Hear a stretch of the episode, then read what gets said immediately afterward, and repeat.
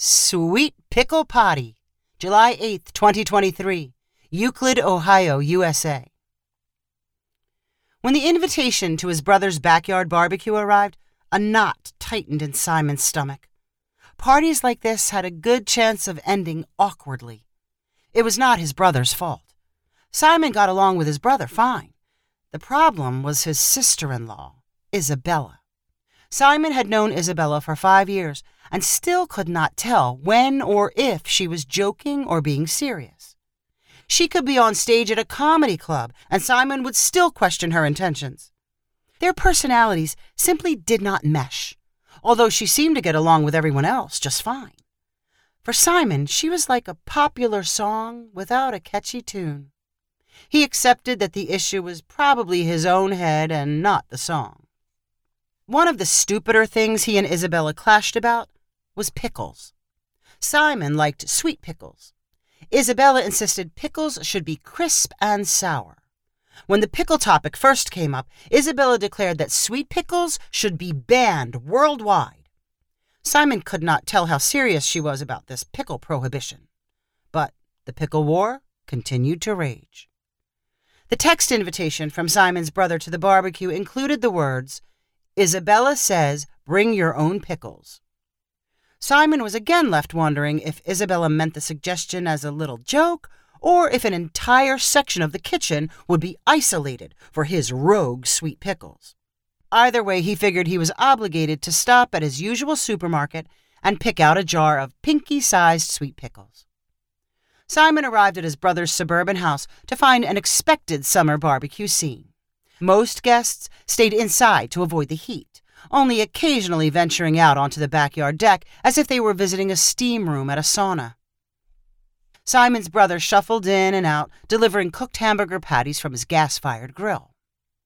Isabella stood in front of a table loaded with hamburger buns, potato chips, and condiments. She wore a sleeveless dress. The printed fabric showed sunflowers on an aqua background. Simon did not think the colors flattered her skin tones. I brought the pickles, he said eagerly, holding up the jar. Isabella barely reacted, merely saying, You can put them on the table with everything else. They're the sweet ones. Okay. Like you wanted me to bring? Uh huh. Simon placed his jar on an empty spot on the table and retreated into the nearby family room. He found a place on a couch next to his father and nodded toward Isabella's family members and recognizable friends. The room's center of attention was Simon's little niece, Mara. As the first child of Isabella and his brother, Mara was used to infinite amounts of praise and adoration. Her big brown eyes and curly hair made her undeniably cute. The adults in the room acted like they were meeting a celebrity any time Mara allowed them to pick her up or hand her a potato chip. Simon stopped chatting with his dad long enough to fill a paper plate with food and return to the couch.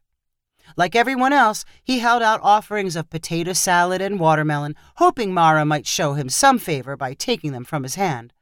Simon's dad tried to lure her over with kissing noises, as if she were a dog. The eating and entertainment chugged along until Isabella intruded. She walked into the room holding a green plastic training potty and placed it on the floor. As you've heard, Mara has become a big girl and is learning to use the potty.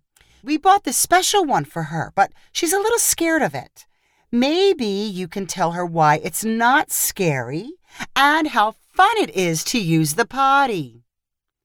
Every eye in the room locked on the green potty like it was made from pure gold by leprechauns. What a beautiful potty! Isabella's mom cried. Oh, Mara, you're such a lucky girl to use it. Simon's dad added to the gushing praise of the potty by saying, I wish I had a fun potty like that one. A beautiful potty for a beautiful girl. Everyone took turns saying something encouraging, but Mara watched unconvinced from the edge of the room. Her aunt said, Show us how you would use it, Mara. Please, I want to see what a big girl you are.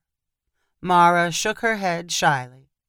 Simon's brother had come inside from the grill and was standing behind his daughter. His face brightened like he had just remembered where he left a set of lost car keys. How about if Daddy shows you how to use the potty, and then you can do it? He moved to the middle of the room and squatted over the potty.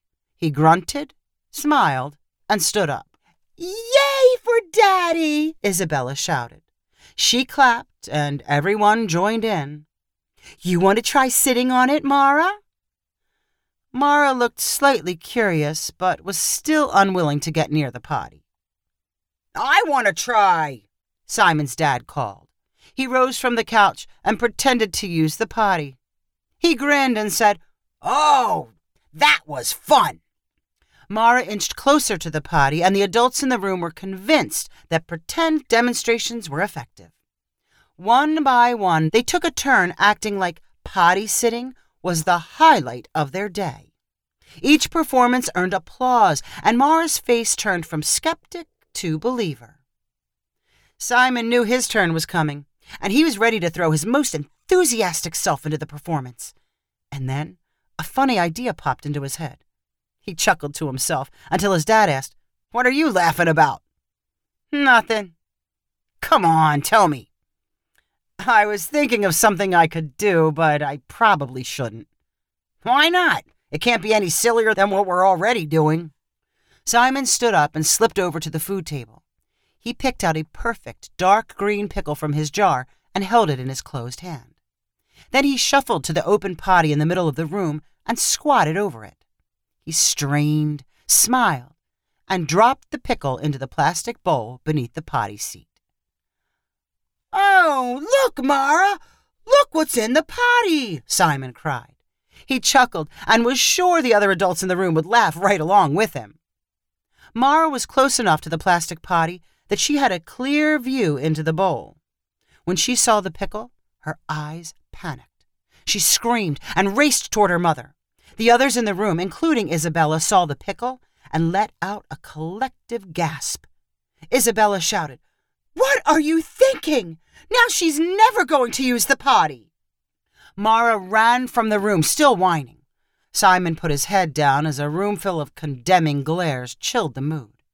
His father, who had egged him on, piled on by saying, You shouldn't tease her like that. Simon mumbled something about wanting to make everyone laugh. Isabella snatched the green potty from the middle of the room, spilling out the pickle in the process. Thanks a lot, she snapped at Simon as she stormed after her daughter. During the awkward silence that followed, a few people stood up and pretended to be interested in the food table. Simon kept his head down as a few grumbled conversations began. He sat through a scolding from his brother, in which he said he could not wait to traumatize Simon's future kids. Simon slipped out of the house without saying goodbye. On his way home, he felt defensive and angry that no one could take a joke. Over the next two days, his anger turned to guilt, and he worried that he had truly damaged Mara. What if she became seriously dysfunctional and it got traced back to the pickle incident? Everyone would know he was a jerk. Simon sent Isabella and his brother a text message saying he was sorry and he hoped Mara was okay. They did not reply. A few days later, the guilt felt like a backpack full of rocks weighing him down. He drove to a store and bought a pink potty chair. He took it to his brother's house, but no one answered the door. He left the chair on the front porch and sent another text saying he hoped Mara might like the new chair better than the old one. No reply from Mara's parents. Simon worried about being disowned by his entire family. Was what he did so evil that he would never be forgiven? It was a mistake, a silly little mistake. When he was on the verge of believing he would never hear from a relative again, a text arrived from his sister in law. All it said was, Where do you buy pickles? Simon read the text a dozen times, looking for a hidden meaning. Was this her way of reminding him of his mistake? Was she offering to buy him pickles as repayment for the new chair? Simon began several reply attempts before deciding he should call and talk it out. Isabella answered her phone, sounding emotionless. I wanted to call to find out if things are okay. Fine. You don't have to buy me pickles. I mean, If you think you need to pay me back for the new chair, totally unnecessary. I want Mara to have it. Isabella paused before saying, No, they're not for you. Mara changed her mind about her potty chair, the original one. Now she likes it, but she'll only sit on it if we put a pickle inside. And it has to be one of Uncle Simon's pickles. Your jar is empty, so I need some more. It was Simon's turn for a long pause. He wanted to giggle, but was not sure he should. Then he heard the unmistakable sound of Isabella's laughter before she said, I guess sweet pickles are good for something after all. She calls them Uncle Simon's pickles, huh? I'll proudly take the credit for them. So, where do I get them? How about I bring some over right now? I'm sure Mara would like that. You can demo your pink potty for us. Just to be clear, now we both think the pickle thing is funny, right? Yes, Simon. Now we both think it's funny.